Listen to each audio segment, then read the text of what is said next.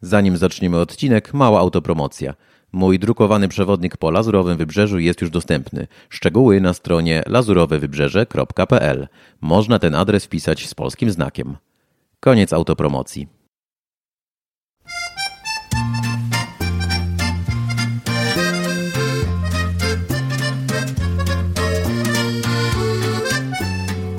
Dzień dobry, dzień dobry, bonjour, witam serdecznie i pozdrawiam z Francji.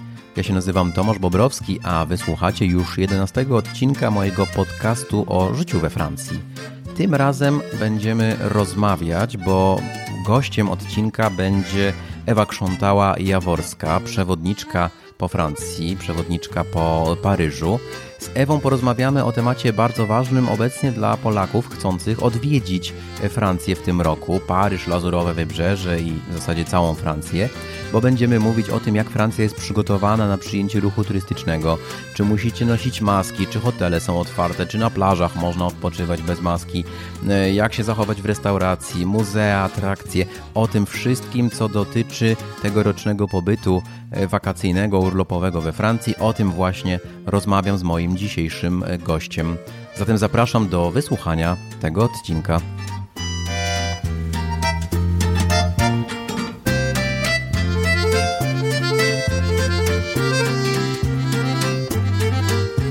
Moim gościem jest Ewa Krzątała-Jaworska, przewodniczka z Paryża. Cześć Ewa, witam serdecznie. Cześć Tomek, witam serdecznie wszystkich słuchaczy. Dziękuję bardzo za zaproszenie. No właśnie, ja bardzo dziękuję za, za y, przyjęcie tego zaproszenia i chęć wzięcia udziału w tym nagraniu. To co, Ewa, ty w Paryżu, ja na Lazurowym Wybrzeżu w Nicei i możemy sobie teraz troszkę o tym, y, o tych wakacjach porozmawiać, o tej sytuacji. Y, razem pracujemy w branży turystycznej, która niestety no, solidnie dostała mm, w czasie pandemii, no bo przecież cały kraj zamknięty. Jak to wygląda w tak. Paryżu obecnie? Jak sytuacja? Spacerujesz po Paryżu, widzisz turystów, czy jeszcze ich nie ma? E, turystów jak na lekarstwo, dlatego że e, tak naprawdę do niedawna granice były zamknięte, w związku z czym ta możliwość przyjazdu czy przylotu do mhm. Paryża była mocno ograniczona. E, to znaczy turystów widać troszeczkę więcej, ale są to turyści lokalni. E, I czasami ta, ta lokalność jest rzeczywiście e, bardzo, bardzo duża, bo wyobraź sobie, że zostałam ostatnio, dostałam ostatnio wiadomość od Paryżanki, która poprosiła mnie o wycieczkę po Wersalu. O, proszę. Która chciała przez cały weekend zwiedzać Zamek Wersalski i całą domenę wersalską, o. czyli ogrody i o, jest to zwiedzać. Jest to zwiedzać bo powiedziała, że jej głównym argumentem jest to, że wreszcie nie będzie tam tłumów. tak, I to jest rzeczywiście fajny, fajny pomysł, żeby wybrać się do tych najbardziej obleganych zwykle atrakcji turystycznych, właśnie w czasie, kiedy e, ten kurek z turystami został zakręcony i wiadomo, że nie będzie masowych wycieczek, nie będzie wielkich grup i można sobie te miejsca zobaczyć na spokojnie. No Także właśnie, to było no marzenie właśnie. tej pani, która mieszka w mieście obok e, Wersalu, czyli właśnie w Paryżu. Ja właśnie sam mówię wszystkim turystom, że to jest najlepszy rok na zwiedzanie takich zadeptanych miejsc e, co roku przez turystów jak Paryż, Lazurowe Wybrzeże, bo teraz w końcu można mieć te miejsca dla siebie, a tego Wersalu to zazdroszczę, bo ja mam złą, negatywne wspomnienia z Wersalem, to było pięknie, ale ja tam uciekałem było tak dużo ludzi, że nie szło w ogóle złapać oddechu i chciałbym teraz wsiąść w samolot albo w pociąg i zwiedzić sobie spokojnie Wersal, no ale to może zostawmy na później. A jak sprawa z maseczkami? Przejdźmy już do konkretów. Czy wy musicie w tym Paryżu nosić maseczki wszędzie, czy nie? Nie, nie wszędzie. Tak naprawdę e, podstawowa reguła to to, że musimy nosić maseczki w transporcie publicznym, czyli jeżeli wsiadamy do metra, do autobusu bądź do kolejki podmiejskiej, czyli do słynnego RER, to wtedy maseczka jest obowiązkowa.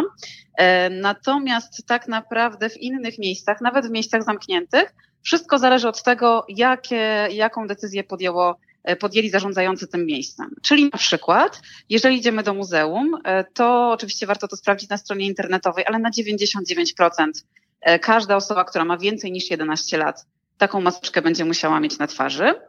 Natomiast w miejscach takich typowo prywatnych, czyli na przykład idziemy do sklepu, idziemy do restauracji, w momencie, kiedy wchodzimy, przeczytamy na, na drzwiach informację, czy maseczka jest wymagana, czy nie. No właśnie, to rzeczywiście podobnie jak tutaj na, na południu, w transporcie publicznym maseczki. W sklepach e, praktycznie nigdzie jest jedna sieciówka duża odzieżowa, e, odzieżowy sklep, gdzie są maseczki wymagane.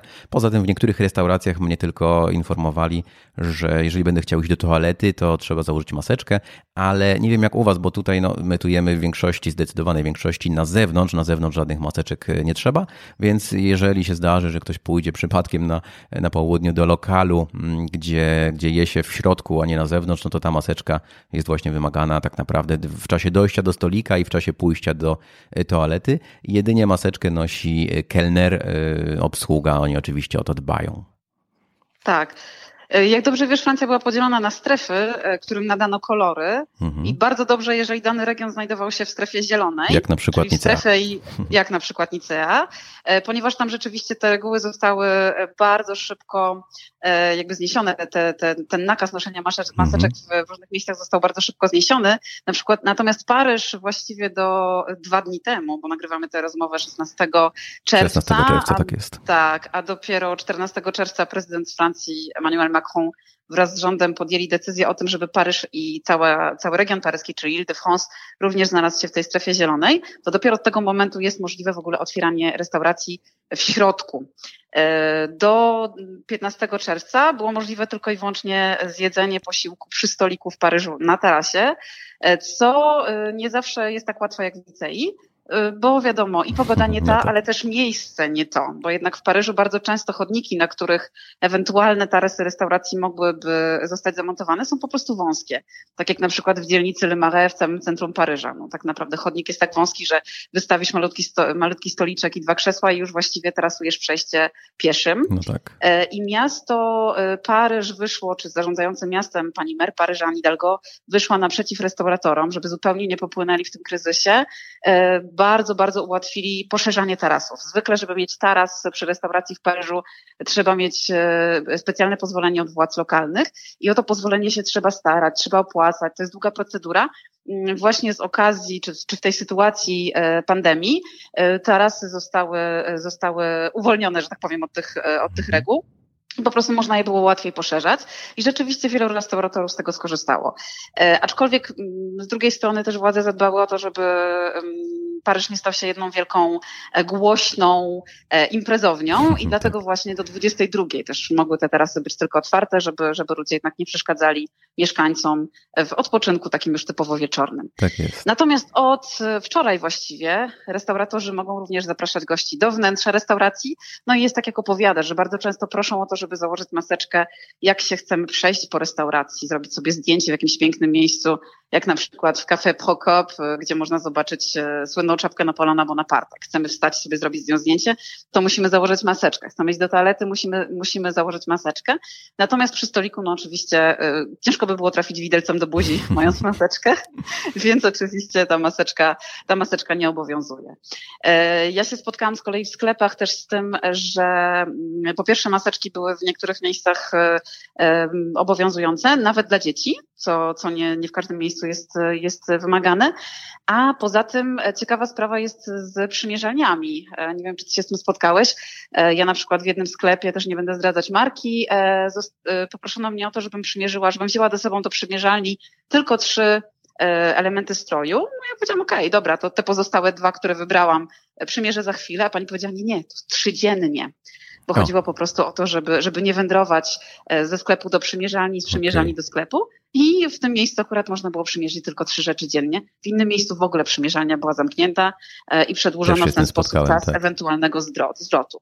Także, także w sklepach trzeba uważać, bo, bo różnie może być. Także jeżeli planujecie jakieś zakupy w Paryżu czy, czy w innych miastach i nie skorzystacie z przymierzalni, to warto później w hotelu szybko przymierzyć rzecz i ewentualnie zwrócić to, co nie pasuje, prawda? Nie zabierajcie tego ze sobą do Polski, bo może być potem ciężko. No właśnie, ciężko mam, mam też kilka zwrotów obecnie do zrobienia, nie mogłem przymierzyć, wziąłem wziąłem do domu, co pasowało, zostawiłem, a resztę trzeba oddać. Okej, okay, restauracje wracając, widzę, że nie będą sprawiały problemów. W Paryżu będzie można smacznie zjeść tego lata w czasie wakacji, prawda? Tak podsumowując jednym zdaniem. Tak, tak, tak. O sklepach y, trochę rozmawialiśmy, ale odzieżowych. A jeśli chodzi o sklepy spożywcze, czy będzie można normalnie bez problemu kupić um, cokolwiek do jedzenia? U nas na Lazurowym nie ma z tym żadnego problemu.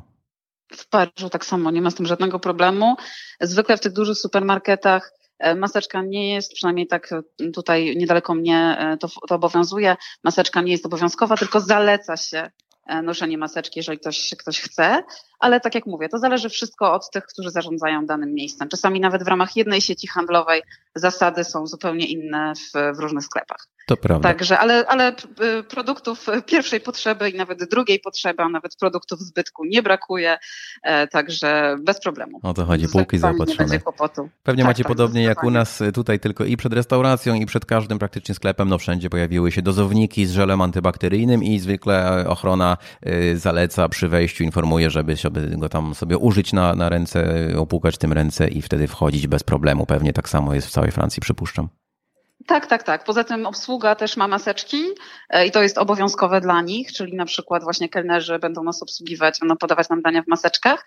I bardzo często jest też tak, że e, zwykle menu było wcześniej wydrukowane, oprawione gdzieś tam w skórę, jakieś ładne, natomiast teraz menu zwykle jest drukowane e, na, na osobnych kartkach dzień po dniu i taki egzemplarz zabieramy ze sobą z restauracji albo wyrzucamy w restauracji o, do kosza, bo go dotknęliśmy, tak? Czyli ewentualne bakterie przeszły na, na to menu. Także zwykle właśnie tutaj restauratorzy albo wypisują na tej słynnej ardoise, typowo francuskiej, czyli na tej czarnej tabliczce tak białym, białą kredą wypisują danie dnia, czy tam to, co akurat szef kuchni poleca danego, w danym momencie, mm, albo po prostu mają wydrukowane menu e, na dany dzień. Aczkolwiek to też nawiązuje trochę do, do tradycji takich starych, e, bardzo popularnych, można powiedzieć, kultowych restauracji, bo jest ta słynna restauracja paryska, która ma w sumie już kilka, e, kilka swoich takich anten, takich miejsc, która się nazywa Bouillon Chartier i tam właśnie była taka tradycja, żeby każdego dnia drukować menu na, na kartce, bo każdego dnia to, to menu się zmieniało, ono było sezonowe, w zależności od tego, co,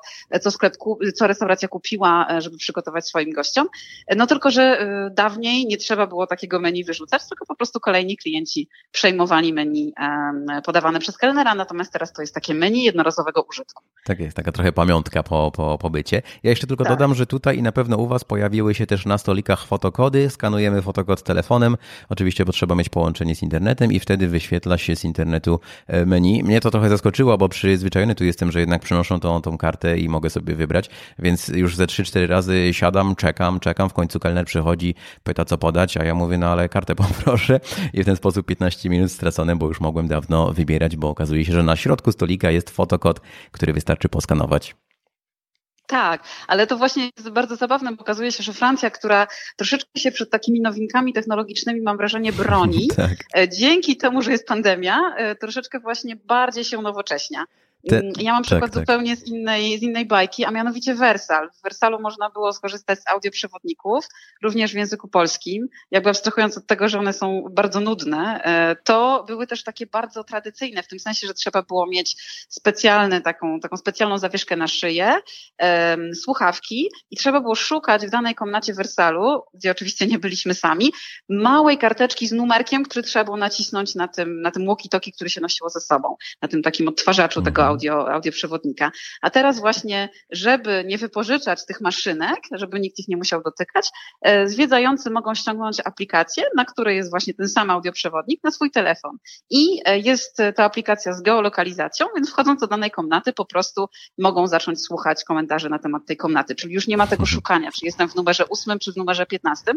I myślę, że to naprawdę ułatwi zwiedzanie takim indywidualnym turystom. A myślę, że gdyby Wersal nie był do tego zmuszony przez pandemię, przez to, że był tak długo zamknięty, mieli też czas, żeby się nad tym wszystkim pozastanawiać. No i właśnie mm, jak, jak zrobić, żeby, żeby respektować te wszystkie zalecenia rządu, e, no to by się pewnie nie, nie, tak szybko nie zmodernizowali. Także nie ma tego złego, co by na dobre nie wyszło. Być może Francja się troszeczkę technologicznie przybliży do, do Polski chociażby, bo ja mam wrażenie, że w Polsce jest więcej takich właśnie technologicznych trików używanych niż we, Francji. Francja jest taka trochę oldschoolowa. Tak, dokładnie. Mnie też to bawi, że trzeba było tutaj wielkiej pandemii koronawirusa, żeby we Francji takie rzeczy się zaczęły zmieniać. A propos Polski Francji porównania, nagrywałem niedawno odcinek o bankowości we Francji. Uważam, że ona jest kiepska mhm. w porównaniu do Polski. I do tego, co mówisz, tylko dodam, że właśnie nawet y, mnie to zaskoczyło, że można na przykład w wielu miejscach w końcu płacić kartą, a nawet zbliżeniowo to też nie było tak. takie oczywiste, przynajmniej nie na południu zwykle chcieli gotówkę, gotówkę i koniec, żadne tam karty, a już w ogóle nie zbliżeniowo. A teraz nawet jest często napisane, że preferowana forma płatności zbliżeniowo kartą. To jestem zaskoczony. Tak, tak. W Paryżu nigdy nie było problemu z płatnością kartą, natomiast zbliżeniowość już tutaj była traktowana jako dosyć egzotyczna, a pamiętam, że kiedyś miałam takich gości, mm, z którymi zwiedzałam chyba operę Garnier, taka e, para młodych ludzi, i chcieli zapłacić telefonem przy kasie, więc ja tak na nich spojrzałam. E, kasjerka z kasy w operze w ogóle zrobiła wielkie oczy, co to znaczy płacić telefonem. Się okazało, że zadziałało, więc w ogóle kasjerka tak, chyba tak, pobiegła do swojego nie widziała, banku, powiedziała, że też to chce. Tak. Natomiast w Polsce to jest dosyć rozpowszechniona forma płatności. No właśnie, Także tak. Francja jest pod tym względem dosyć oldschoolowa. Tak, ale tak. coś się no, zmienia y, dzięki wirusowi. Ale coś się zmienia dzięki wirusowi, więc szukajmy pozytywnych tak, y, konsekwencji tego wirusa, chociażby, chociażby. Tak jest. Ewa, powiedz mi proszę teraz, no, bardzo ważny temat dla naszych słuchaczy i dla potencjalnych turystów, którzy chcą przyjechać w tym roku na wakacje. Wiedzą już, y, gdzie maseczki nosimy, wiedzą, że można w restauracji zjeść i w sklepach bez problemu kupić. No ale przede wszystkim, gdzie mogą spać? Czy noclegi w Paryżu już działają, hotele otwarte, czy można już rezerwować? Mm, tak, tak, zdecydowanie. Poza tym wiesz, nad Sekwaną w Paryżu mamy 34 mosty, także nie ma problemu. Na świeżym powietrzu, bez maseczki zawsze się prześpimy. E, no a tak już mówiąc poważnie, tak, hotele e, w dużej części są już otwarte, aczkolwiek to znowu jest decyzja, czy to sieci hotelowej, czy to konkretnego obiektu, bo nie wszystkie się otwarły. E, my pracujemy z różnymi hotelami, też jeśli chodzi o różne półki cenowe. No i rozmawiamy trochę z tymi naszymi zarządzającymi hotelami, jakimiś tam dyrektorami, oni nam powiedzieli wprost, że niektórzy ich koledzy po prostu nie otwierali hoteli, bo ich główną klientelą na przykład byli Amerykanie.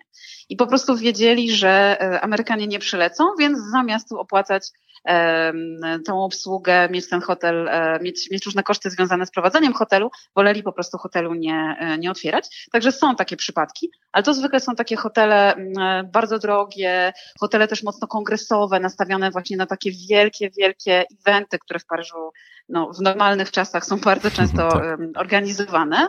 E, także, także są takie przypadki, że hotele zupełnie jeszcze, pomimo tego, że już można otwierać je, nie są otwarte. E, czasami podobnie myślą e, hotele z takich tańszych sieciówek, ponieważ też po prostu im się nie opłaca. Natomiast gro hoteli jest czynna i to, co mogłabym poradzić Twoim słuchaczom, to to, żeby poszukać hoteli, które zostały opatrzone taką, taką, takim labelem COVID-free. Mhm, bo tak, u nas to taka zielona. Do tego, mhm. Tak, bo te hotele są po prostu bardzo dobrze przygotowane do, e, do przyjęcia gości i zadbania o ich bezpieczeństwo, ale też, także o bezpieczeństwo personelu. E, jeden hotel, z którym bardzo dobrze się znam i, i współpracuję, odwiedziłam i właśnie mm, można powiedzieć, że zrobiłam taką inspekcję co do tego, co to znaczy to COVID-free. E, no więc przede wszystkim recepcjonista jest odgrodzony od ciebie szybą, tak, plexi, więc nie, nie chucha na ciebie, nie dmucha, nie, nie, nie, ma tego bezpośredniego kontaktu, dystans jest zachowany. E, poza tym wszystkie takie przestrzenie, gdzie których możesz ewentualnie mm, dotykać, e, wszystkie jakieś guziczki w windach, jakieś klamki i tak dalej są bardzo często dezynfekowane. E, w holu oczywiście masz do dyspozycji dozowniki z płynem antybakteryjnym. Podobnie w łazience, też do, do takich typowych produktów kosmetycznych, typu malutki szamponik, malutka odżywka do włosów, dołączyły żele antybakteryjne. E, też klimatyzacja jest pod tym względem bardzo dobrze skontrolowana, żeby nie było tutaj wycieczek, wycieczek bakterii gdzieś tam przez, przez te systemy klimatyzacyjne. Mm, także rzeczywiście są hotele, które weszły do tego programu COVID Free i które rzeczywiście spełniają te różne, te różne warunki. Także warto się rozejrzeć za czymś takim, myślę, żeby być pewnym, że, że, że będziemy bezpieczni. No, pewności nigdy nie mamy, ale e, przynajmniej, przynajmniej wiedzieć, że wszystkie starania tutaj zostały, mm, wszystkich starań dochowali e, zarządzający hotelem i możemy, możemy spać spokojnie w tym przypadku. No właśnie, ja muszę przyznać, y, może najpierw jak to wygląda w Nicei, w zasadzie identycznie, chociaż nie zrobiłem aż y, tak dobrej roboty jak ty, nie przeszedłem się po hotelach, nie sprawdziłem, ale widzę, że się otwierają, że zapraszają, że można już rezerwować, tak samo apartamenty prywatne, a ja tylko dodam naszym słuchaczom, że ty tak świetnie się w tym wszystkim orientujesz, bo nie tylko jesteś przewodnikiem, bo tego nie powiedziałem wcześniej, nie tylko jesteś przewodnikiem po E, po Paryżu, czy też w zasadzie po Francji, ale także twój mąż e, jest właścicielem biura podróży Grand Tour, prawda? Tak, tak. No. E, wraz z mężem prowadzimy to biuro i to jest biuro butikowe, bardzo malutkie, rodzinne, e, które jest wyspecjalizowane tylko i wyłącznie we Francji. W związku z tym wiemy, co we Francji piszczy, bo to jest po prostu nasz teren działania i w związku z tym no, zdarza nam się organizować pobyty nie tylko w Paryżu, no ale w Paryżu też e, jakby mamy tą całą swoją sieć kontrahentów, z którymi pracujemy. My jesteśmy z nimi w stałym kontakcie, żeby po prostu wiedzieć, co możemy proponować gościom na, na ten czas niepewny. No właśnie, czyli gdyby ktoś teraz szukał i przewodnika po Paryżu i w zasadzie całego pakietu usług, może nawet noclegu i hotelu, właśnie takiego, o którym mówiłaś, bezpiecznego, to może się bez problemu z Wami skontaktować. Tak, jak najbardziej. Okej, okay, tak, ja link do, do Waszej strony umieszczę w opisie tego odcinka, tam będzie można trafić bezpośrednio e, na stronę e, biura. A Świetnie, wracając do. Serdecznie zapraszam. Otóż to, wracając do noclegów. E, ja sobie przeglądałem ceny hoteli tutaj w Nicei i na Prowansji. Nie wiem, czy masz takie same spostrzeżenia, ale mi się mocno wydaje, że ceny troszkę spadły, że są przekreślone ceny, które rzeczywiście były prawdziwe w poprzednich sezonach, nie są wcale zawyżone i podane są ceny niższe. Tak samo to u Was wygląda? Tak, tak. E, wygląda to bardzo podobnie. E, ceny rzeczywiście są bardzo atrakcyjne, no bo wiadomo, że hotelarze wreszcie poczuli, że ten popyt może być mniejszy niż podaż, co mhm. dla Paryża nie jest takie oczywiste. E, I przestali być, być mocno butni. Ja pamiętam, że jeszcze rozmawiałam, miałam jakąś grupę, nie, miałam klientów indywidualnych, którzy zarezerwowali pobyt na początku lipca. Mm, i rozmawiałam chyba w kwietniu z właścicielami hotelu, w którym zarezerwowałam dla nich noclegi. I mówię, że tutaj e, moi goście się wahają, w związku z tym poproszę o, o wyrozumiałość, że być może będziemy anulować i tak dalej, a pani mówi, nie, nie, na pewno, na pewno e, ta, ta sytuacja się skończy i na pewno w lipcu będę, przyjadą, oczywiście nie, przyje, nie przyjadą. I miałam też grupę, która chciała zarezerwować pobyt w połowie lipca i negocjowałam mocno ceny w takim hotelu średniej klasy e, właśnie dla tej grupy. I pamiętam, że e, to było okolice 14 lipca, kiedy zwykle to jest e, absolutny szczyt sezonu i kiedy hotelarze nie narzekają na brak gości. I właścicielka hotelu powiedziała mi wprost, że na razie to ona nie, nie będzie schodzić z cen, ponieważ ona się musi tutaj odkuć po, po tych problemach finansowych związanych z epidemią, właśnie związanych z marcem, kwietniem i tak dalej, więc ona na lipiec na pewno cen nie, nie opuści. A teraz widzę rzeczywiście tą tendencję zniżkową i to, że po prostu hotelarze no chętnie chętnie, chętnie zapraszają do siebie i tym ukłonem w stronę gości są niższe ceny. Tak jest, tak jest. Jest dużo cen promocyjnych, z których zdecydowanie warto korzystać. Ok, zamykamy ten wątek. Y, wątek kolejny tak naprawdę bardzo prosty, już trochę poruszony. Mam na myśli transport y, publiczny, tylko powiem króciutko jak u nas, bo u nas jednak prostszy ten transport, nie mam metra i tak dalej, ale wszystko działa, do wszystkich atrakcji dojedziecie autobusem, tramwajem tu w Nicei, wszystkie miasta funkcjonują, transport publiczny działa. Y, jedna ważna rzecz, już o niej mówiliśmy na początku, tu trzeba mieć koniecznie maseczkę w transporcie publicznym założoną, to jest bardzo ważne i tego przestrzegamy, a w transporcie publicznym, w, w tramwaju czy w autobusie są specjalne naklejki, to są miejsca, na których po prostu powinniście stać, dzięki temu zachowacie odstęp i nie wszystkie siedzenia, fotele są dostępne, niektóre w zasadzie co drugi jest zaklejone, jest specjalna informacja, że tutaj nie siadamy ze względu, żeby zachować odstęp, a poza tym wszystko świetnie działa. Jak to wygląda w Paryżu? Bardzo podobnie. E, wszystko to, co powiedziałeś w Paryżu również ma miejsce. E, to, co mogę dodać, to to, że ciągle pozostaje chyba 24, tak, 24 stacje metra są zamknięte e, dla podróżujących, natomiast to jest tak naprawdę dosyć mało, dlatego że w sumie mamy 305 stacji metra w hmm. Paryżu, w związku z czym to te 24 to nie, jakby nie sprawi, że, że nie będziecie mogli się poruszać po Paryżu. E, też wszędzie można dojechać metrem bez problemu, czy, czy, czy autobusami. Ta sieć transportowa jest bardzo w Paryżu dobrze rozwinięta. No i na szczęście po wystąpieniu prezydenta Emmanuela Macrona teraz 14 czerwca e, został zniesiony obowiązek e, posiadania takiej, takiej, takiego specjalnego certyfikatu, który potwierdzał, że musimy podróżować transportem publicznym w celach pracowniczych w godzinach szczytu. A, myślałem, że to jeszcze obowiązuje. z metro. Nie, już od, od wczoraj to nie obowiązuje. Także jeżeli na przykład turyści przyjechaliby do Paryża i chcieliby po prostu pojechać zwyczajnie na otwarcie do Louvru, akurat Louvre jest jeszcze zamknięty, ale do Wersalu by chcieli pojechać na otwarcie, to też mogą. Nie zostaną zatrzymani zatrzymani, nie dostaną mandatu, pomimo tego, że jadą typowo wakacyjnie, turystycznie pozwiedzać, pozwiedzać zabytek, a nie do pracy. Także, także już nie trzeba mieć tych specjalnych zaświadczeń od pracodawcy, to już zostało zniesione. Natomiast też dbałość o, o odległości, maseczki, no też właśnie a propos tej modernizacji Francji w wyniku epidemii, możemy dodać to, że Francuzi w ogóle jakby wpadli na to, że można pracować zdalnie. To też w ogóle nie było popularne we Francji, bo jak sam wiesz, we Francji tak bardzo ważne jest wymienienie tak, tak. całusków poranne. No to chyba największa strata, pracy. tak jest i wszyscy nie mogą tak. przecierpieć, że nie można się obcałować. Tak, wspólnego. No właśnie. W związku z tym, e, w związku z tym, e, no Francuzi sobie tak nie do końca wyobrażali, że można e, nie spędzać na przykład dwóch godzin w transporcie publicznym, tylko po prostu pracować z domu. Natomiast epidemia to na nich wymogła i okazało się, że w sumie to się da zrobić w bardzo wielu zawodach. W związku z tym jest po prostu mniej ludzi w transporcie publicznym i to rzeczywiście czuć. Nawet w godzinach nie będą to te same godziny szczytu, które można znać z, sprzed kilku miesięcy, prawda? Dokładnie. Także spokojnie wszędzie się dojedzie, nie ma problemu, um, można wsiadać. Metro a, jest nasze. O to chodzi. A tu znowu jeszcze niezły numer, muszę Ci powiedzieć a propos tego, jak e, wirus spowodował przyspieszenie postępu technologicznego we Francji. Otóż, e, żeby nie dotykać automatów biletowych, nie kupować tych biletów, tam trzeba oczywiście poklikać, podotykać, to nawet udało się wprowadzić rzecz niesamowitą. Mogę kupić bilet, bilet na tramwaj i na autobus w Nicei bezpośrednio przez aplikację, przez telefon, kliknąć e, skasuj i jak będzie kontrola pokazuje telefon i to jest wszystko. Nagle się dało, bardzo wygodna sprawa. Oj, no to w tym, w tym wypadku akurat Paryż jeszcze jest daleko za Niceą, bo to tutaj nie ma takiej możliwości. E, natomiast e, no, myślę, że, myślę, że z czasem te, te właśnie zmiany, e, jeśli chodzi o zasady poruszania się transportem publicznym, sprawią, że, że to będzie gdzieś tam możliwe. Jeszcze nie. To znaczy, e, metro paryskie już wprowadzało coś takiego, ale to było tylko na jeden typ telefonu, nie ten najpopularniejszy we Francji. W związku z tym mniejszość mogła sobie taką aplikację zainstalować. I to było gdzieś tam testowane, to były jeszcze takie mocno, mocno w ale myślę, że to przyspieszy. Także Francja, wbrew temu, że właśnie to jest paradoks, bo z jednej strony to jest taki kraj mocno, e, może nie zacofany, ale tak technologicznie ostrożny, konserwatywny technologicznie, a z drugiej strony mnóstwo firm, e, startupów bierze się właśnie z Francji. Także jest ten tak. potencjał, jest ta energia, są te pomysły, tylko jakoś tam e, społeczeństwo jest troszeczkę oporne, żeby, żeby używać właśnie tych do, dobro, dobrodziejstwa technologicznych, dobrodziejstw technologicznych.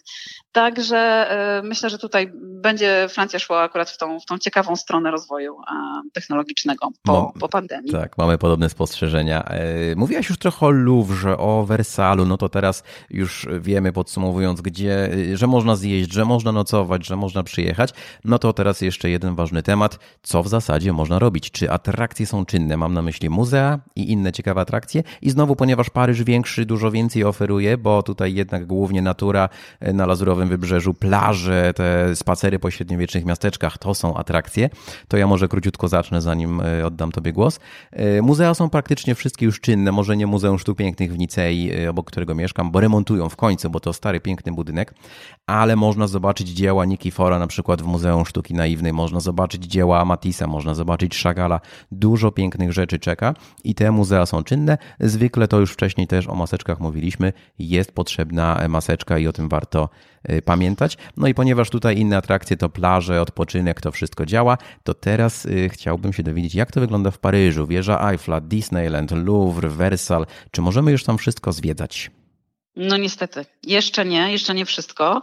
Tak naprawdę z takich naprawdę dużych, obleganych przez turystów atrakcji czynny jest tylko Wersal, jak na razie, który otworzył swoje bramy złote 6 czerwca, y, ale nawet jeżeli pojedziecie do Wersalu i będziecie go zwiedzać, to nie możecie go zwiedzać ze mną, dlatego że przewodnicy o. nie mają prawa jeszcze organizować wycieczek, nie, ma, nie mają prawa oprowadzać turystów. Także to w Wersalu jak na razie jest tylko i wyłącznie zwiedzanie indywidualne z tą aplikacją, o której wspomniałam, Obowiązkowe są maseczki i uwaga, obowiązkowy jest zakup biletu wcześniej na konkretną godzinę. Do czasu pandemii y, można było po prostu pojechać sobie spontanicznie do Wersalu, kupić, kupić bilet. Oczywiście stało się w kolejce, no ale trudno. Natomiast teraz już tego spontanu nie będzie, ponieważ oczywiście chcą ograniczać ilość ludzi, ale tak naprawdę Wersalowi to wyjdzie moim zdaniem na dobre, bo będzie właśnie mniejszy tłum. Tak, też mnie to bardzo cieszy. Tam się można było tak mocno, mocno e, ściskać i ocierać o ludzi. E, bo po prostu ten tłum był dosyć duży jak na, jak na miejsce dla tych, dla tych ludzi przeznaczone do zwiedzania. Mm, także, także pamiętajcie o tym, żeby kupić wcześniej bilety, natomiast wycieczki takie e, z przewodnikami, nie wiadomo w którym, nie wiadomo jeszcze kiedy będą zainaugurowane. Na razie jeszcze nie jest to możliwe. Natomiast nic innego z takich większych zabytków nie jest jeszcze czynne, ale już e, poszczególne muzea e, podały nam datę otwarcia, także już jest jakaś nadzieja.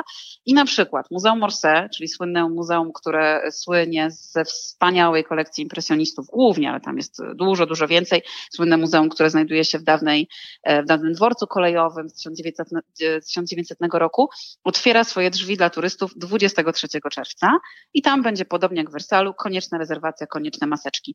We Francji zwykle jest tak, że te maseczki, obowiązek maseczki e, jest nałożony na wszystkich powyżej 11 roku życia. Także jeżeli podróżujecie z dziećmi, nie ma problemu, nie będą musiały gdzieś tam się e, dusić, męczyć w maseczkach e, w, w muzeach. Są z tego zwolnione. Jeśli chodzi o wieżę Eiffla, to ona z kolei otwiera się 25 czerwca.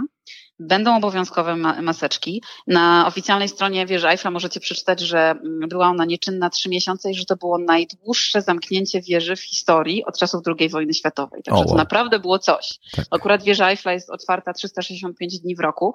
Ja zawsze się śmiałam, jak mówiłam właśnie o, tych, o, o otwarciu wieży Eiffla, to zawsze się śmiałam, że są tylko mm, tak naprawdę dwie, dwa przypadki, kiedy wieża może być zamknięta, albo straszne warunki pogodowe i po prostu dla bezpieczeństwa się zamyka, albo po prostu Francuzi uprawiają akurat swój ulubiony sport, czyli strajkują i wtedy wieża musi być zamknięta, bo nie ma komu pracować.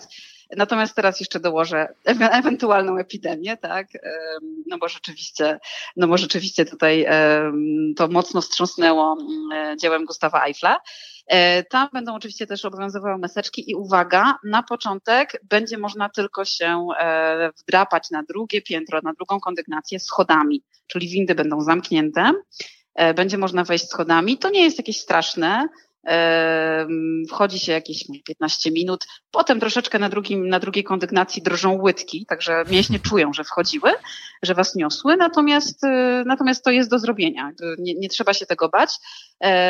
Oczywiście będzie też wyznaczony kierunek zwiedzania, czyli tam wieża Eiffla ma cztery, cztery takie podstawy, cztery filary, będziemy wchodzić filarem zachodnim, a będziemy schodzić wschodnim ale to oczywiście pokierują Was odpowiedni pracownicy i pewnie, pewnie znaki e, tam umieszczone, gdzieś tam naklejone na wieży Eiffla. E, I teraz, e, czy się smucić, że, że wejdziemy na wieżę Eiffla tylko na drugą kondygnację? Kompletnie nie. Ja bardzo często pocieszam właśnie tych, którym się nie uda kupić biletów na szczyt, że tak naprawdę najładniejszy widok na Paryż jest właśnie z drugiej kondygnacji. Więc nie martwcie się, jeżeli macie ochotę zobaczyć panoramę Paryża, to spokojnie, wygodne buty i możecie iść na to drugie piętro od 25 czerwca. Oczywiście ceny też są odpowiednio niższe, no bo jeżeli wkładacie swój wysiłek, no to um, można trochę zaoszczędzić i taki bilet dla dorosłego na drugie piętro schodami kosztuje 10,40, co jest naprawdę dużą zniżką w, w, stosunku do 16 e, czy 17 euro, które normalnie trzeba było zapłacić za wjazd windą na tym samym. Tak jest, kolejny jakiś dobry efekt tego, tej całej sytuacji. Tak, tak. Można sobie przeoszczędzić i przy okazji poprawić tężyznę fizyczną, prawda? O, tak. um, jak już pokonacie masę schodów w metrze, to przy okazji właśnie niesieni już tym, tym pędem możecie wskoczyć na drugą kondygnację wieży Eiffla. No i pewnie nie będziesz takich kolejek. Oczywiście trzeba kupić bilety wcześniej, to też jest e, ważne. E, I teraz tak, e, kolejnym zabytkiem, który gdzieś tam planuje swoje otwarcie, jest Louvre, ale dopiero od 6 lipca. Także Louvre potrzebuje troszeczkę więcej czasu. Oczywiście obowiązują maseczki, oczywiście obowiązuje rezerwacja biletu, nawet, i to jest też bardzo ważna informacja, nawet jeżeli mamy bezpłatne wejście. Bo na przykład w Muzeum Orsay nie będzie takiej konieczności. Jeżeli macie bezpłatny wstęp, bo macie mniej niż 25 lat, i po prostu sobie wchodzicie albo na jakąś tam kartę typu Paris Museum Pass, to nie musicie robić rezerwacji. W Louvre to będzie konieczne, nawet jeżeli e, obowiązuje Was e, e, bilet gratisowy. No i od samego początku możecie wynająć przewodnika, bo będzie można oprowadzać grupy standardowo do 25 osób maksymalnie. Wymagane będą zestawy słuchawkowe. Nawet dla małej grupki Ja i tak to zawsze praktykowałam, bo uważałam, że to jest jakby dużo lepsze natomiast, natomiast Louvre teraz będzie tego wymagał. Nie będą czynne szatnie, także nie idźcie do Louvru od razu po przylocie na lotnisko albo przed samym wylotem, nie, nie, nie nastawiajcie się na to, że zostawiacie, zostawicie małą walizeczkę w szatni, bo to po prostu się, e, to, to po prostu nie będzie mogło mieć miejsca i będzie też wskazany w niektórych salach, tych najbardziej obleganych, kierunek zwiedzania. Czyli na przykład, jeżeli chcecie zobaczyć Monalizę, to wejdziecie konkretnymi drzwiami, wyjdziecie drzwiami naprzeciwko. Ale to też już było praktykowane w Louvre e, w takich najbardziej e, gorących, obleganych miesiącach. E, były wyraźne zakazy wstępu i, i oczywiście pracownicy kierowali na, na, na dobre tory, także spokojnie, mm, spokojnie można zobaczyć te wszystkie najważniejsze zabytki wystawione w Louvre. Także bez problemu, ale to dopiero od 6 lipca. No i niestety dla rodzin z dziećmi Disneyland ciągle jeszcze nie, nie powiedział, kiedy nastąpi wielkie otwarcie. E, cały czas, e, cały czas nad, nad, tym myślą. E, na oficjalnej stronie możecie przeczytać, że, że, że, że nad tym pracują, natomiast no przy tak dużym obiekcie skupiającym ogromną ilość ludzi, no pewnie e, to jest jeszcze bardziej skomplikowane. Także nie wiemy, kiedy zostanie otwarty Euro Disneyland na nowo. A, no to szkoda. No właśnie, moi drodzy, też pamiętajcie i przypominam jeszcze raz, e, my ten e, odcinek nagrywamy 16 czerwca, więc warto czy to skontaktować się ze mną, czy z Ewą, czy po prostu na stronach internetowych tych wszystkich atrakcji sprawdzać, co jest czynne, jakie są zasady i wtedy dopiero przygotowywać się do zwiedzania. Wtedy nie będzie problemu pod tytułem zamknięte i pocałujecie całujecie klamkę. No, klamki też nie całujemy, bo, bo mogą być zarazki i teraz już nic nie całujemy. W ogóle nie można się już całować. Tak, tak jest, tak No we Francji to jest wielka strata, tak, rzeczywiście. Ale powiem tak. Ci, że ja tu mieszkam od 2014, to nie jest tak długo, a sam mam z tym problem po prostu, że już nie mogę się z nikim ucałować na dzień dobry w policzki. Tak, tak. Jest ten, jest ten ruch, prawda, do przodu i potem... Naturalne jest całkowicie dla Wycofanie. Tak, tak, tak. O, Ewentualnie tak łokciami. Zauważam, że ludzie tak łokciami się stykają. No ale to nie to samo. Nie, nie, nie. Okej, okay, dzięk dziękuję bardzo za te wszystkie informacje. A macie jakieś fajne atrakcje dookoła Paryża, które ludzie chętnie zwiedzają i możemy o nich powiedzieć? Tak, właśnie bardzo Paryż jest tak naprawdę świetnym miejscem wypadowym, bo są genialne połączenia, jeśli chodzi o szybkie pociągi. E, I tak na przykład, jeżeli wsiądziecie w szybki pociąg TGV, to w ciągu godziny możecie dojechać do e, krainy zamków nad Loarą, do Doliny Loary, do Tureni. Wysiadacie w Tour, dokładnie w Saint-Pierre-de-Corps i wokół macie bagatela około 150 E, głównie renesansowych, pięknych zamków. Mm, piękna okolica, e, której jeszcze niestety zobaczyć. nie zwiedziłem. No właśnie, no właśnie, mam Wspaniała okolica i z racji tego, że ten region przeszedł szybciej na dobrą stronę mocy, czyli został uznany za, za wolny, zielony, od, tak. E, za zielony, za, za taki bezpieczniejszy, to też atrakcje turystyczne w tym miejscu zostały otwarte dużo wcześniej niż w Paryżu. Jeżeli macie ochotę pozwiedzać zamki nad Loarą, to to jest też dobry rok, żeby to zrobić. Zamki przygotowały się dokładnie tak samo jak wszystkie ważne atrakcje w Paryżu, czyli maseczki, czyli żele antybakteryjne, zachowanie tej odległości jednego metra i tak dalej, i tak dalej. E, ale e, to, co jest e, ciekawe, to że na przykład jeżeli pojedziecie do zamku w Chambord, to jest absolutnie imponującym zamkiem Franciszka I, z początku XVI wieku, e, to tam okazuje się, że architekci już przewidzieli, słuchaj, epidemię COVID-u właśnie te 500 lat temu. I jak to jest możliwe? Otóż na samym środku donżonu tego, tego zamku znajdują się słynne schody przypisywane Leonardowi e, da Vinci. To jest akurat bzdura, ale powiedzmy dobra legenda, e, która, która gdzieś tam funkcjonuje cały czas. Zobaczyć. I to są tak zwane schody à double révolution, czyli to są takie schody spiralne, gdzie mamy dwie spirale oplatające się wokół siebie siebie w taki sposób, że jeżeli um, mamy dwie osoby, jedna osoba wchodzi do góry jedną spiralą, a druga e, drugą spiralą, to one się cały czas widzą, ale nigdy się ze sobą nie zetkną. Czyli idealne na tą sytuację. Na idealne na tą sytuację. Także słuchajcie, 500 lat temu architekci e, na czele z Leonardo. Najpiękniejsze e, zamki przygotowane. Tak, już się przygotowali, wiedzieli, że tutaj coś takiego będzie potrzebne, także do Chambord możecie jechać w ogóle bez problemu, e, ale wszystkie tego typu zamki, czy Chenonceau, czy, czy Amboise są świetnie przygotowane. Na przykład E, taka ciekawostka, w zamku w Amboise można wypożyczać tak zwane istopady. Nie wiem, czy to funkcjonuje gdzieś tam w Nicei czy na Lazurowym Wybrzeżu. To są takie tablety, tak. Tak, to są takie tablety ze specjalnym oprogramowaniem, e, za pomocą których możecie zwiedzać zamek w takiej rzeczywistości wirtualnej. E, czyli nawet jeżeli komnata jest pusta, to wy widzicie gdzieś tam jakiś tron, jakieś tam stoły dla rycerzy i tak dalej. To jest bardzo fajne. No i y, szkoda było z tego rezygnować, no bo tutaj oczywiście inwestycja pokaźna i tak dalej, więc oczywiście dalej one są wypożyczane zwiedzającym, ale są później dezynfekowane. Nie jakimś tam zwykłym żelem, to to jest, wiecie, e, słabe, tylko słuchajcie, wkładają do takich specjalnych szaf i są tam dezynfekowane te histopady za pomocą promieniowania ultrafioletowego. O, to jest naprawdę super. Nie wiem dokładnie jak to funkcjonuje, ale robi wrażenie naprawdę kosmiczne. Także później już taki nieśmigany histopad możecie wziąć w rękę i właśnie przenieść się w czasy renesansu, uczestniczyć w jakimś balu, e, słyszeć, słyszeć trzaskające gdzieś tam e, drwa w kominku, zwiedzając czy Ambłazy, czy, czy, czy inne tego typu miejsca. Także bardzo, bardzo fajnie, e, dużo atrakcji w tych zamkach. E, poza tym też tutaj w Krainie Loary e, są świetne atrakcje dla dzieci, bo tutaj znajduje się jedno z najpiękniejszych zoo na świecie. Naprawdę przeogromne, ponad 40 hektarów zoo, gdzie, gdzie te zwierzęta są e, jakby umieszczone w takich swoich warunkach jak najbardziej przybliżonych do naturalnych, więc można je fajnie obserwować w takich naturalnych też sytuacjach.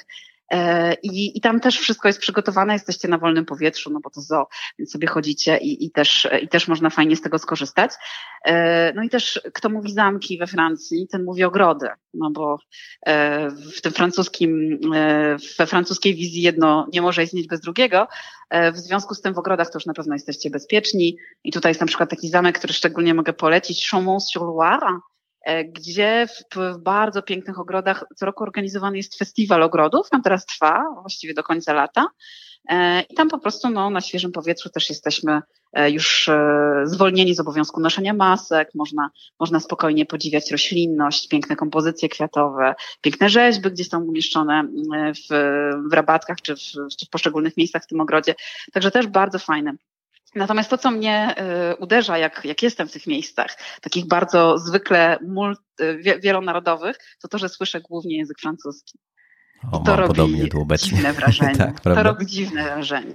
Pewnie ty też, jak przechadzasz tak, się po tak. promenadzie Anglików nie i słyszysz tylko francuski, Widzę, jeszcze nie ma tego problemu, bo to jest takie, tak, miasto multikulturowe, ale ja teraz y, tak. jeżdżę dużo po regionie, zbieram, robię zdjęcia do, do przewodnika, który chcę wydać i no to jest wręcz straszne, to jest rzeczywiście dziwne. Jadę do S Village, jadę gdzieś do Saint-Paul-de-Vence i po prostu nie ma turystów, mhm. wszyscy mówią po francusku i w restauracjach sami Francuzi nie słychać tak. chińskiego, japońskiego, amerykańskiego, nawet rosyjskiego poza Niceą, naprawdę bardzo, bardzo mało. To jest zaskoczenie. Tak, to jest duże zaskoczenie, bo jednak Francja przyciągała y, turystów z całego świata, bo jednak ma mnóstwo do zaoferowania właśnie pod względem kultury, pod względem zabytków, e, też kuchni i tak dalej, i tak dalej. Więc tych ludzi z, z różnych zakątków świata było zawsze, zawsze mnóstwo. A tutaj nagle jak my na przykład z mężem e, jeździmy gdzieś tam i, i rozmawiamy po polsku mm, między sobą, no to aż mam wrażenie, że ten polski tak słychać mocno, bo wszyscy wokół mówią po francusku. Tak. Także no, ten rok to myślę, że będzie jednak w dużej mierze ta turystyka lokalna, e, że Francuzi też ruszą e, do swoich, do swoich zamków, do swoich gdzieś tam muzeów. Ale tak jak wspominaliśmy wcześniej, to jest naprawdę dobry moment, żeby przyjechać, bo y, pewnie mniej osób niż zwykle wpadnie na ten sam pomysł. Także e, będziecie po prostu mogli w bardziej taki indywidualny, wysmakowany, spokojnie, spokojny sposób rozkoszować się pięknem Francji i korzystać z jej, z jej uroków. Też to wszystkim właśnie mówię i zachęcam do przyjazdu.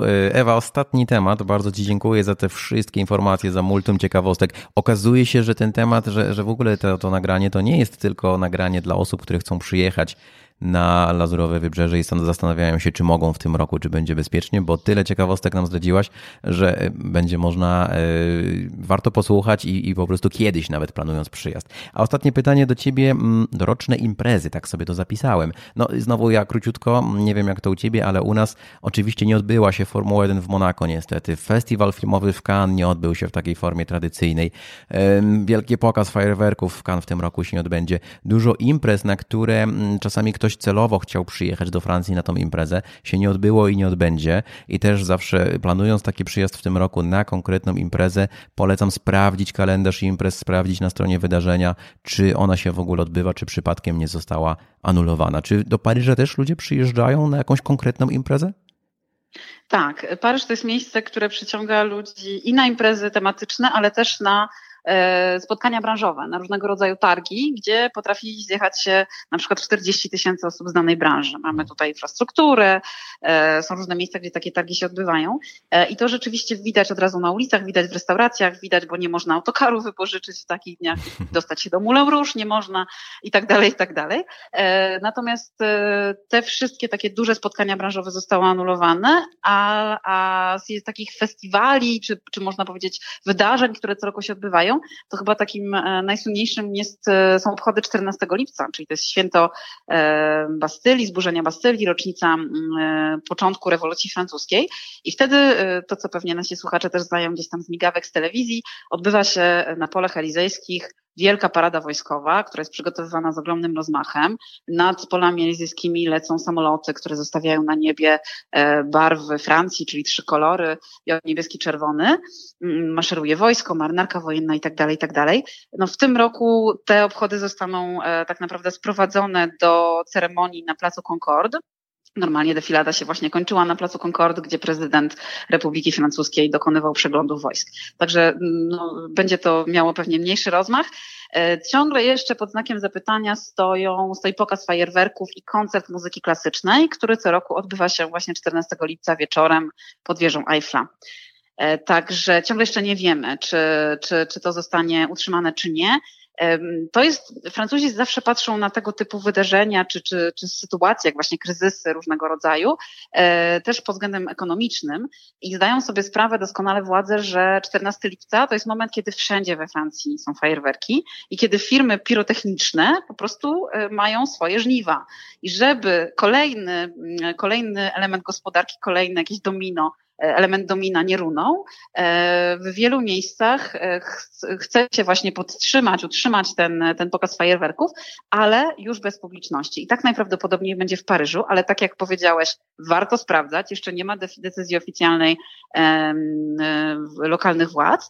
Najprawdopodobniej ten pokaz fajerwerków będzie, ale będzie można go oglądać z różnych miejsc w mieście, ale nie z pod wieży Eiffla, czyli tego zgromadzenia, które, na którym czasami nawet pół miliona ludzi E, w którym nawet pół miliona ludzi e, uczestniczyło, nie będzie można niestety e, oglądać najprawdopodobniej właśnie z podwieży Eiffla. No tak, ale umówmy się akurat, że to jest tak, no właśnie, tyle fajna impreza, że można spokojnie usiąść sobie gdzieś wygodnie, z fajnym widokiem daleko, z rodziną, ze znajomymi, z przyjaciółmi po prostu i oglądać. Nie trzeba być tam dokładnie w tym konkretnym miejscu, no bo to widać z wielu miejsc, więc, więc czemu nie? Tak, tak. Także mam nadzieję, że to będzie utrzymane, bo to jest fajna tradycja. Też rzadko są fajerwerki e, przy wieży Eiffla.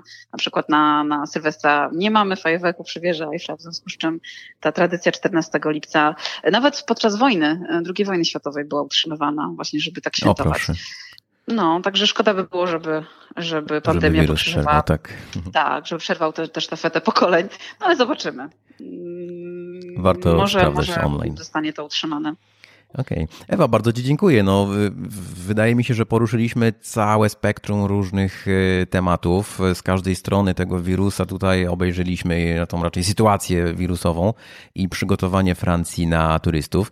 Nie wiem jak Ty, ale ja uważam, że, że jakby wszystko jest gotowe, że, że, że czemu nie w zasadzie. No, my na Lazurowym Wybrzeżu mamy bardzo wakacyjny klimat. Y, plaże są w zasadzie całkiem pełne, chociaż to tylko mieszkańcy, pogoda sprzyja, atrakcje otwarte, restauracje serwują świetne jedzenie. No, tylko w zasadzie wystarczy przyjechać i korzystać. Tak, dokładnie. Ja też myślę, że, że y, pandemia już nie powinna być wymówką dla tych, którzy e, zastanawiali się nad wyjazdem, do, nad przyjazdem do Francji. E, w Paryżu myślę, że nawet te obiekty, które, które do tej pory pozostają zamknięte, z czasem się otworzą i też dostosują, e, co też podkreśliliśmy, do nowej sytuacji. Natomiast cała infrastruktura turystyczna, czyli właśnie hotele, restauracje, jak najbardziej też funkcjonują.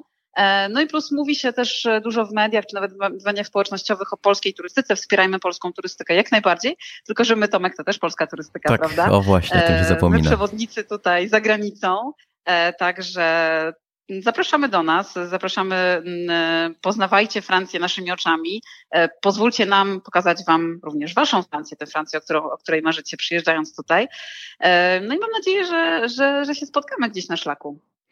Ja również mam taką nadzieję, ale my tak e, fajnie o tym mówimy, że wszystko czeka, jest otwarte, to tylko tak dla porządku jednak dodam, że oczywiście absolutnie trzeba przestrzegać wszystkich e, nakazów, e, szukać tych informacji, zresztą nie trzeba szukać, bo wszędzie wszystkie informacje są jasno podane, gdzie maseczka, gdzie żel, tego wszystko przestrzegamy, bo oczywiście tylko naszą, to jest nasza wspólna sprawa, żeby zadbać, żeby ten wirus się nie rozprzestrzeniał bardziej niż, niż w ogóle może. Nie pomagajmy mu w tym. Okej, okay, Ewa, bardzo bardzo, bardzo serdecznie Ci dziękuję za tą rozmowę.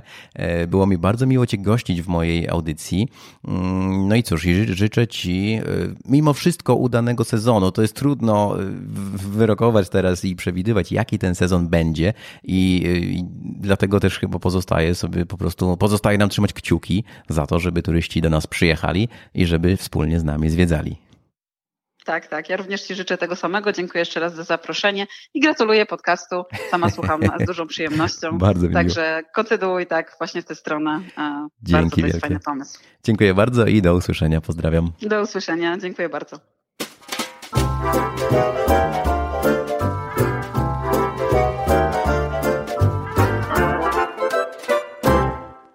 To była Ewa Krzątała-Jaworska prosto z Paryża i ja nadaję dla Was z Nicei na Lazurowym Wybrzeżu. Serdecznie dziękuję Ewie za udział w tej audycji, a Wam za jej wysłuchanie. Nie zapomnijcie subskrybować mojego podcastu, dzięki temu nie przegapicie kolejnych odcinków. Jeżeli szukacie informacji o tej audycji, o moim blogu, to zapraszam na moją stronę lazurowyprzewodnik.pl PL. No i wszystkie te informacje, o których mówiliśmy, znajdziecie w artykule, a link do tego artykułu jest w opisie tego odcinka. Tam też jest y, link prowadzący do biura podróży Grand Tour, z którym możecie zwiedzić Paryż i nie tylko y, Paryż, jeśli chodzi o Francję. Dziękuję bardzo i pozdrawiam z Nicei.